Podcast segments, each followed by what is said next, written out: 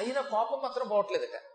ఇది ఒక్కటి మాత్రం పోవట్లేదు. ఎంత తపస్యాలి ఎంత గొప్ప వ్యక్తికి ఆ కోపం అనే ఒక నీచాతి నీచమైన ప్రవర్తన వల్ల కోపం అనే అవలక్షణం వల్ల అవగుణం వల్ల ఇంత కష్టం వస్తుందనే ఊహ రావడంలా కోపం మాత్రం విడిచిపెట్టలేదు. సరే పాపం తపస్సు వదిలేసి పెళ్ళి మీద ఆశ విడిచిపెట్టి సంతాన ప్రాప్తి గురించి ఆలోచించక ఇంట్లోనే కూర్చున్నాడు. ఈయన తిక్కాడు కదా. అందుకని ఈయన దగ్గరికి చదువుకోవడానికి శిష్యులు కూడా రాలేదు. రోజు శిష్యుల్ని ఎడాపెడా శపించేస్తూ ఉంటే ఎవడొస్తాడండి? ఒక గురువు గారి దగ్గరికి వెళ్ళాలంటే గురువు గారు మనస్ఫూర్తిగా నీకు సుఖం కలుగుకాక అని దీవించాలి. రోజు నువ్వు నాశనం అయిపో నువ్వు నాశనం అయిపో అని చెప్పిస్తాడేమో అనే భయం ఉంటే ఆ గురువు గారి దగ్గరికి వెళ్ళరు. అందుకే గురువులు పొరపాటు కూడా చెప్పించరు నిజానికి ఈ మహాత్మునికి ఉన్న శక్తి త్రిమూర్తులకు లేదట. అంటే త్రిమూర్తులు అంత శక్తి ఇచ్చారు ఆయన అయితే నేను కోపిస్తాడు అందువల్ల శిష్యులు చేరలేదు. ఒక్కడు మాత్రం ఒక రోజున ఈయన గురించి విన్నాడు. మా గురువు గారు మహాత్ముడు ఆయన కోపమును నటిస్తున్నాడేమో అని నా అనుమానం. ఆయన చాలా గొప్పవాడు. ఆయన గొప్పవాళ్ళకి కోపం కూడా అలంకారమే అని ఆయన దగ్గరకు వచ్చి గురుదేవ నా పేరు శాంతి. నేను జమదగ్ని మహర్షి యొక్క వంశంలో వాణ్ణి. మీ శిష్యుడిగా చేరి విద్యలు నేర్చుకుని తద్వారా తరించాలనే కోరికతో వచ్చాను. నన్ను మీ శిష్యుణ్ణి చేసుకుంటారా అంటే సంతోషంగా సేకరించాడు ఆయన. ఒక్కడు దొరికావురా ఇంతకాలానికి నా గురుకులానికి. అవడానికి పెద్ద పాఠశాల పెట్టా నేను. ఈ అడవిలో గురుకులం స్థాపించాను. గురువు గారే తప్ప గురుకులం లేదు. ఎన్నాళ్ళకి ఒక్క శిష్యుడు దొరికవు. ఏకోప ఏక శిష్య. ఏకోపాధ్యాయ పాఠశాలలు ఉంటాయి. ఉపాధ్యాయుడు ఒకటి శిష్యులు నలభై మంది ఉంటారు. కానీ ఇక్కడ ఏక శిష్య. రారా నాయన అని కూర్చోబెట్టి వాడికి చక్కగా పాఠాలు చెప్పాడు. కాకపోతే ఈయన తీవ్ర స్వభావం తెలుసు కనుక అతి జాగ్రత్తగా ఏమాత్రము ఆయనకి నొప్పి కలగకుండా ఆయన మనస్సుకి బాధ కలగకుండా తద్వారా తనకి శాపం తగలకుండా చూసుకుంటూ గురువుని భక్తితో సేవించేవాట. రాత్రి లేదు పగలు లేదు గురు సేవ చేసుకుంటున్నాడు. ఇలా ఉండగా ఒకనాడు ఈ భూతి అనే మహర్షికి ఓ తమ్ముడు ఉన్నాడు ఆయన పేరు సువర్చసుడు. ఆయన అన్నగారి దగ్గరకు వచ్చి అన్నయ్య నేను ఒక గొప్ప యజ్ఞం తలపెట్టాను. ఈ యజ్ఞం వల్ల నాకు సంతానం కలుగుతుంది. యజ్ఞము చేయడం ద్వారా సంతానం కలిగేటటువంటి యజ్ఞమునకు పుత్రకామేష్టి అని పేరు. ఆ పుత్రకామేష్టి యాగానికి నీలాంటి తపస్సంపన్నుడి యొక్క అవసరం ఉన్నది నువ్వు నాతో వచ్చి ఆ యజ్ఞాన్ని పూర్తి చేయించు. అన్నగారిగా ఇది నీ బాధ్యత అనగానే అలాగే తమ్ముడు అన్నట్ట. ఈ యజ్ఞం చేయటానికి వారం రోజులు పడుతుంది. మరి వారం రోజులు నా ఆశ్రమంలో అగ్నిహోత్రం చల్లారకుండా ఎవరు చేస్తారు? అనగా శిష్యుడు ఉన్నాడుగా అన్నట్ట నిజమేనయ్యో శిష్యుడికి అప్పగిస్తాను అని శాంతిని పిలిచి కుమారా నేను పుట్టి బుద్ధిరిగిన తర్వాత ఈనాటి వరకు అగ్నిహోత్రమును నేనే ఆరాధించాను నా ఇంట్లో అంటే నా ఆశ్రమంలో దక్షిణం వైపున ఆగ్నేయం వలలో ఓ చిన్న యజ్ఞగుండం ఉన్నది. ఆ యజ్ఞగుండంలో నిత్యం అగ్నిహోత్రుడు వెలుగుతాడు. ఆ అగ్నిహోత్రుడు చల్లారకూడదు ఆరిపోకూడదు. నిత్య అగ్నిహోత్రం అంటారు దాన్ని. నేను రోజు మూడు పూట్ల అందులో సమిధులు వేస్తాను నెయ్యి వేస్తాను ఆగ్నేయ మంత్రములు చదువుతాను. ఈ అగ్ని చల్లారకుండా నేను ఎనభై సంవత్సరములుగా వ్రతం చేస్తున్నాను ఎనభై ఏళ్ళుగా నిత్య అగ్నిహోత్రుణ్ణి. ఎప్పుడు నేనే అగ్నిలో నెయ్యేశాను నేనే సమిధులు వేశాను. ఇంకొకళ్ళు ఎవరికి అవకాశం ఇవ్వలేదు. ఇప్పుడు మా సోదరుడికి నేను యజ్ఞం చేయడానికి ఋత్విక్కుగా పెడుతున్నాను ఇప్పుడు నేను ఋత్విక్కుగా మా సోదరుడి దగ్గరికి వెడుతున్నాను ఆయన పుత్రకామేష్టి చేస్తున్నాడు ఈ పుత్రకామేష్టి యాగం పూర్తయి ఇక్కడికి రావడానికి ఒక వారమో ఎనిమిది రోజులు పడుతుంది. నేను వచ్చేదాకా రేయి పవలు ఏమరిపాటు లేకుండా అగ్నిహోత్రమును నువ్వు కాపాడాలి. ఆ అగ్నిహోత్రం చల్లారితే నా ప్రాణమే పోయినట్టు. జాగ్రత్త. ఏమరిపోటు లేకుండా అగ్నిహోత్రాన్ని కాపాడతావంటే గురువుగారు మీ పాదాల సాక్షిగా దాన్ని కాపాడతానండి అని ఒట్టేశాడు. గురువుగారు సంతోషించి అగ్నిహోత్రాన్ని ఎలా వ్రేల్చాలో నెయ్యి ఎలా వెయ్యాలో ఏ మంత్రాలు చదవాలో ఏ ఏ సమిధులు అందులో వెయ్యాలో ఇవన్నీ క్రమం నేర్పి సోదరుడి చేత యజ్ఞం చేయించడానికి వెళ్ళిపోయాడు. ఈయన పాపం రేయింబవళ్ళు సమిత్కుశ ఫలాదులు పట్టుకొచ్చి అందులో వేసి అగ్నిని పూజించాడు. ఎండిపోయిన సమిధలు దర్భలు అందులో వేసేవాడు యజ్ఞం చేసేవాడు ఆ యజ్ఞగుండం చల్లారకుండా ఆరు రోజులు కాపాడాడు. దానికి రోజు అడవిలోంచి పళ్ళు కూడా పట్టుకొచ్చి నైవేద్యం పెట్టేవాడు. కానీ ఒక రోజున తెల్లవారుజామున లేవలేకపోయాడు.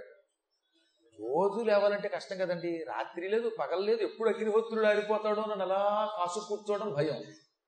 అదే గురువు గారికి భయం ఎందుకు లేదంటే గురువు గారు ఉన్నంత వరకు అగ్నిహోత్రుడికి భయం. అందుకని ఆయన ఆరిపోవడం. అగ్నిహోత్రుడు గురువు గారు ఉన్నప్పుడు ఆరిపోతే ఆయన ఆరిపోతాడు. అందుకని ఆయన ఉన్నప్పుడు ఆరిపోయేవాడు కాదు. ఇప్పుడు శిష్యుడి దగ్గర భయం లేదు కదా. దాంతో అగ్నిహోత్రుడిని తన జాగ్రత్తగా చూసుకున్నాడు. ఏడో రోజు తెల్లవారుజామున అంటే ఆరు రోజులు గడిచింది ఏడో రోజు ఉదయం అవుతుంది. ఆ ఉదయం పోటీ లేవడం కొంచెం ఆలస్యం అయింది పాపం రోజు పడుకున్న వాళ్ళు ఒకే టైంకి ఎక్కడ లేస్తారండి తెల్లవారుజామున ఎంత నాలుగున్నర ఐదింటికి లేద్దాం అనుకున్నా ఒక్కో రోజు లేట్ అవుతూ ఉంటుంది. ఒక్కో రోజు రాత్రిపూట కబుర్లు చెప్పుకుంటూ ఉంటారు సరదాగాను. అందరూ అక్కడ చేరి కబుర్లు చెప్పుకుంటే ఆ రాత్రి లేటుగా పడుకుంటే పొద్దున్న లేవలేరు. కానీ ఈయనకి అది కాదు సమస్య. ఎప్పుడూ వెలుగుగా ఉండడం వల్ల ఆహారం సక్రమంగా లేకపోవటం వల్ల శరీరం కొంచెం అలసటికి గురయ్యి ఏడవ రోజు సూర్యోదయ సమయంలో లేవలేకపోయాడు. అగ్ని చల్లారిపోయింది. ఇంకా చూడండి చల్లారిపోయిన అగ్నిగుండాన్ని చూచిన ఈ శాంతికి అశాంతి పట్టుకుంది. వచ్చేది భూతి తన గురువు. తన గురువు భూతి కాదు ఆయన అంటే అందరికీ భీతి. ఈ భూతి అంటే భీతి నేను శాంతిని నాకు అశాంతి. ఎలా? అని వణికిపోయాడు. ఏమి చేయుదు? గురుడే గుదించిన దీనినేమని చెప్పుతూ ఎందు జొత్తు. శమితానలం పైన సదనం బుగని ముని ఎట్టి శాపము నాకు నిచ్చు నొక్కో. వండగ్ని ఇడుదునే కొండంబులోన అట్లయిన నీరుగదూచునతడు నన్ను. ఇప్పుడు దీనికి లోపల ఒకటే భయం పట్టుకుందిట ఇప్పుడు నేనేం చేయను? ఈ రోజు ఒకవేళ ఆలస్యం అయితే రేపు మా గురువు గారు వస్తారు. రాగానే ముందు అగ్నిహోత్రాన్ని చూస్తాడు. అసలే మా గురువుగారు అగ్నిహోత్ర అవధానంలో. ధుమధుమధుమలు ఆడిపోతాడు. అటువంటిది రాగానే ఈ అగ్నిహోత్రం చల్లారిపోవడం చూడగానే కళ్ళల్లో నుంచి నిప్పులు కురిపించి నన్ను శపించి నశింపజేయకుండా ఉంటాడా? నాకు ఎటువంటి శాపం ఇస్తాడో. ఒక్క దెబ్బకి చంపినా పర్వాలేదు. ఘోర నరకాలు వచ్చేటట్టు శపిస్తే ప్రమాదం. ఆయన శపించకపోయినా గురువు గారి ఆజ్ఞని ఉల్లంఘించిన పాపం నన్ను కట్టి కొడపకుండా ఉంటుందా? పోని గురువుగారికి తెలియదేమోలే ఇంకో అగ్నిహోత్రం వెలిగించి ఇందులో వేసేద్దామా అనుకుంటే మా గురువుగారు దేవాంతకుడు. మనలాంటి వాళ్ళైతే ఆ తెలివితేటలు ఉపయోగిస్తాం. ఆ అగ్ని చల్లారిపోతే ఉందిలే అని రెండు చితుకులు వెలిగించి అందులో పారేసి ఆయన వచ్చేదాకా మళ్ళీ మండిస్తే ఎవడికి తెలుస్తుంది అనుకోవచ్చు. కానీ అలా కాదే ఒండగ్ని ఇడుదునే ఇంకో అగ్ని పట్టుకొచ్చి ఇందులో వేస్తే కొండంలో ఆయన రాగానే యగాదిగా చూస్తాడు అగ్నిని. అగ్ని చల్లారిందని ఇది కృత్రిమ అగ్ని అని కనిపెట్టిన వెంటనే నీరుగా చూచు.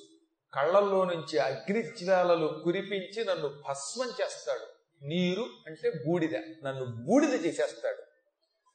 అతని కోపమునకు అమరులు కడు తల్లడెంతురు నరుడ నేనెంతవాడ? ఆయన కోపానికి దేవతలే వణికిపోతారు. ఆయన తపస్సు చేద్దామంటే ఈ ఎండ కూడా కాయకుండా సూర్యుడు తప్పుకున్నట్ట. సూర్యుడి వంటి ఆర్యుడే తప్పుకుంటే అనార్యుణ్ణి నరుణ్ణి సామాన్యుణ్ణి నేనేమైపోతాను? ఏదో వచ్చిందిరా నా కర్మయోగం. అప్పటికి చాలా మంది ఆ గురువు గారి దగ్గరికి వెళ్ళొద్దన్నారు వినిపించుకోకుండా ఎక్కడికే వచ్చాను. అయినా మా గురువు గారు దేవుడు. ఆయన చంపినా పర్వాలేదు కానీ ఆయన చెప్పిన పని చేయకపోవడం తప్పు కదా. జ్ఞానులు ఎప్పుడు కూడా గురువులు తిడితే అది అనుగ్రహం అనుకుంటారండి. గురువులు తిట్టడం ఎంత లాభమో తెలుసా? గురువులు తిట్టిన వెంటనే మనం చేసిన పాపాలన్నీ ప్రక్షాళన అవుతాయట జ్ఞానం కలిగిన అవధూతలు అందుకే తిడతారు. ఇంద్రుణ్ణి దత్తాత్రేయుడు కొట్ల తిట్టలేదు.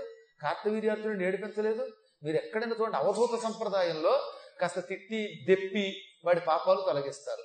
అందువల్ల కావాలని పూర్వం గురువు దగ్గరికి వచ్చి గురువు గారు నన్ను పొగడకండి. వీలుంటే నా తప్పులు ఎత్తి చూపించి తిట్టండి అనేవారట. కాబట్టి గురువుగారు ఎప్పుడన్నా మిమ్మల్ని ఆక్షేపించారంటే అది మీకు యోగం పడుతుందని అర్థం. గురువుగారు మిమ్మల్ని మరీ అతిగా పొగిడేశారంటే గురువుగారు మిమ్మల్ని కొంత ప్రక్షాళన చేయటం లేదని అర్థం. కాబట్టి ప్రక్షాళన చేసేటప్పుడు సమయ సందర్భాన్ని బట్టి అప్పుడప్పుడు కొంచెం దెప్పుతారు. దెప్పినప్పుడు నన్ను దెప్పుతావా అనకండి. దెప్పితే ముప్పు తప్పుతుంది. అది మీకు చాలా లాభం. అందుకని ఈయన గురువు గారు తిట్టినా కొట్టినా పర్వాలేదు కానీ గురువు గారికి నేను అపచారం చేశాను ఎలా ఎలా బయటపడతాను అనుకున్నాడు. అప్పుడు ఆయనకి ఆలోచన వచ్చింది. అగ్నిహోత్రుడు కరుణా స్వరూపుడు ఆయనే పట్టుకుంటాను. ఇంకొకడిని ఇంకొకడిని అడగడం ఎందుకు? ఈ త్రిలోక వరదుణ్ణి అగ్నిహోత్రుణ్ణి ఇప్పుడే నేను శరణు దొచ్చుతాను అని రెండు చేతులు జోడించి అత్యంత భక్తి శ్రద్ధలతో అగ్నిని స్తోత్రం చేశాడు. ఇది అగ్నిస్తవం. ఈ అగ్నిస్తవం చాలా పవిత్రమైనది.